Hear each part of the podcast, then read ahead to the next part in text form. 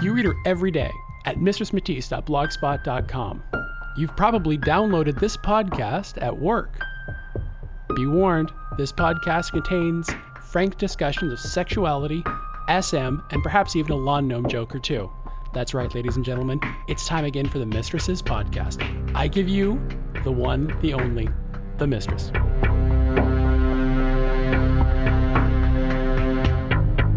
Hi, this is uh, Mistress Matisse, and welcome to another edition of the podcast. I don't even know which edition it is, but it doesn't matter because I don't keep track of that kind of thing anyway. I'm sure someone out there probably is fastidiously tracking every podcast and tagging and marking what topics we talk about, how many lawn gnomes have been referenced to, um, the lawsuits that we've received from making comments about things like Robot Chicken or other things. Hey, we have never been convicted, and I'm, you know, I'm really proud of that. Mm-hmm. No convictions. Mm-hmm. Uh, so yeah, I'm sure someone is. I don't. I don't because I don't care. So this is this is another podcast. So hi. Think of it instead as a moment in time. All right, here's a moment that we're going to share with you. It could be now. You could be listening to this a thousand years in the future because it's bouncing off a satellite in space somewhere. And, you know, okay. I'm really, really, really reaching at straws here. Wait, you're so good at it, sweetheart. I'm spinning the bullshit. You are so good at that. So it's a moment in time. So this is episode G. Right. Yeah, G for good. Okay. So we, um, we're here at the bomb shelter room, and we have some reader questions. Should we explain the bomb shelter room to them real quick? Sure, go for it. All right. Deep inside the building where the Abbey, where my workshop is, is a recording studio, and that's very well soundproofed. It is unfortunately surrounded by band practice rooms where a number of local bands perform.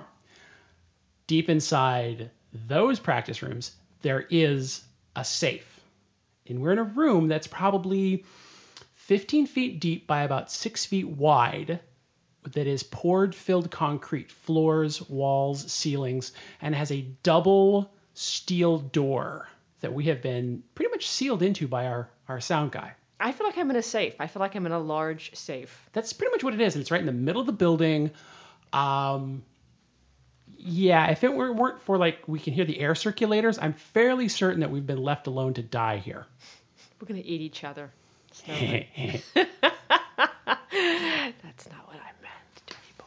So uh, I guess I'm going to start with a question for you. We got some questions. We got some questions. Ahem. Here's a question for you and Mistress Matisse for your podcast. You two, as well as your partners, seem to be doing the poly thing pretty well. As I cautiously start down the poly trail, is that like the bunny trail? I was, yeah, hippity hoppity. Yeah. Okay. I was wondering something. How much do you tell your other partners? How much do you want to know? I assume it's at least common courtesy to let them know where you'll be and pretty much guess what you might be doing. But how much do you want to know about what the other partners might be doing with their other partners? What works and what doesn't? As I write this, I realize my life is nothing like that of a man who blogs gleefully about using an ass hook with a four-inch ball. I haven't gotten to use it yet, by the way. And a woman who not only posts candidly about sex and sex workers, but also keeps a Flickr stream of self-portraits. But I figure that if anyone have good advice, it might as well be you two. Philip. Philip, I just want you to know that I am resisting with all of my narcissistic self the urge to post nothing but like naked self-portraits of myself in that Flickr stream. I am, I am. If you go back and look, you will see there are other people in there, and there's like, you know, stuff and things, and it's not just about my naked body and how you should all worship and adore me. This is why this is not fair. Yes, I I have boobies, so people want to see me scantily clad. You see, yeah, if I just I, if I put self-portraits, it they'd be like, whatever. You have boobies, I'm like, ooh. See, boobies. I I actually think you underestimate yourself there. I think there would be a stream of ladies and some men who would be really happy to see you with scantily clad self-portraits. So if you want to see Monk almost naked or even completely naked, I think you should send him an email and tell him so. Send twenty-nine ninety-five to Monk Gone Wild. Call now, and we'll also include sack flashers.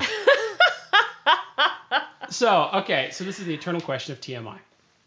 Okay, so we have we have kind of different things about this. So, Joe, so, so you want to go first, or I want to go first? Or... Ah, who wants to start on this one? Um, how much do you tell? Um, it kind of varies. Uh, when Max and I first started being poly, I mean, I think the thing about like who you're going to be with, where you're going to be, how long you're going to be out, that is, yeah, that's really rock bottom stuff. Mm-hmm. And I, I, yeah, I can't. It's kind of common courtesy too. Yeah, it is. It is. Um, so all that, you know, all that kind of being assumed. Um, Max and I kind of had a deal where, you know, we would tell each other before we actually, like, did the dirty with someone, which actually led to a situation where I was, like, in the bathroom on one of my dates with you, calling him, going, so, um, I really had to have sex with this guy, like, right now. Is that going to be a problem? He saved that voicemail. He thinks it's so funny. It was not a problem, but it was, it was, it's sometimes it happens faster than you think. So you need to kind of okay. lay some groundwork for, like, okay, I think I'm going to want to sleep with this person, and let's just get that cleared for takeoff. Okay. Before. So aside from, like, you know, the big obvious one, you know, inserting the tab A into slots B, C, or D, um, what other things did you, like, starting off, did you want to know? You know, I mean, I didn't want to know that much. I mean, I wanted to know if he had a good time. I wanted him to tell me things that he liked and made him happy. Um, I did not.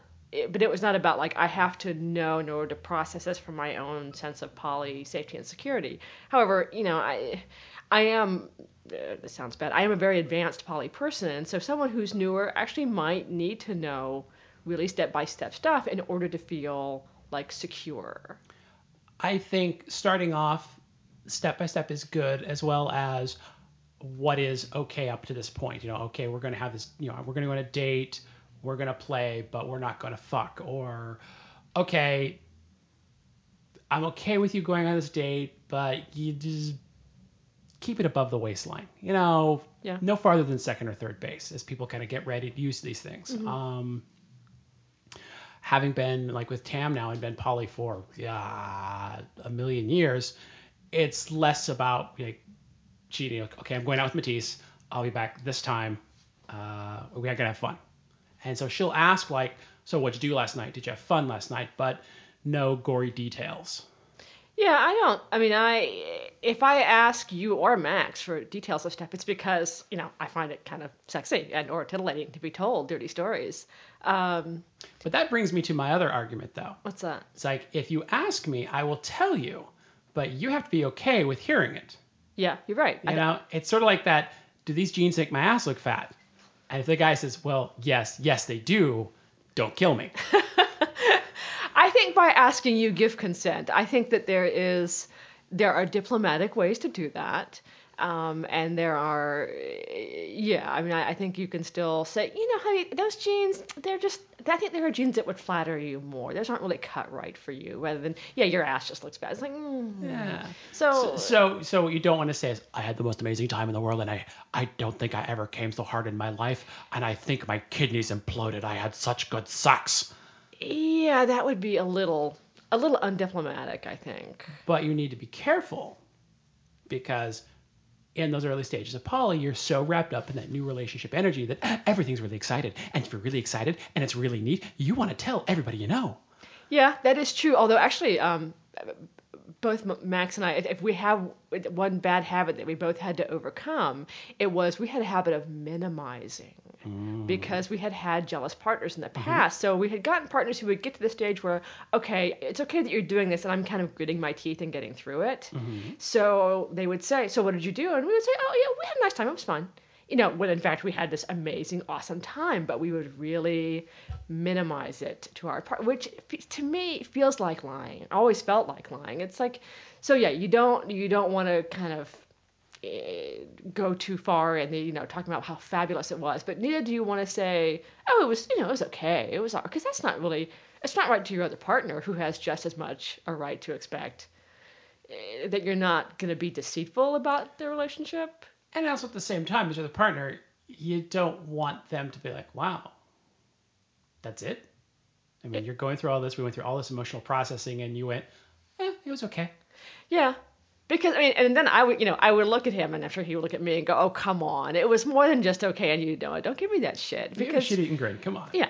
So it's, it, there's there's an issue of like trust on both sides. And, and it's, it's, it's going to take some time to get, you know, as you go down the poly trail, it's going to take some time to figure out what to do. You're making the hippity hoppity because we're hopping yeah, down the yeah. poly trail. it's, you know, people, it's like, you, you, you're not going to get this right first crack out of the box. You are going to stumble and fall and skin some knees. And it, but it's okay. Don't panic, because you'll get it. But in fact, I would argue that expect to skin knees. If you don't skin knees, then yeah, you're probably doing it wrong. Nobody does it right. And even after all the years we've been doing it, we still don't do it perfect. We still skin our knees. We still kind of bump. Oh, hmm, okay. Yeah. That wasn't the right way to do that. So.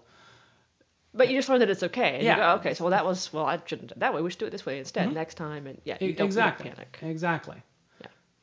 Okay, so good luck to you, Philip, in your um, hippity-hoppity down the poly trail. I'm going to have a song in my head. Yes, and, and again, I'm just going to go on record. I have yet to try the four-inch wide ball on the ass hook. It's still being custom made for me.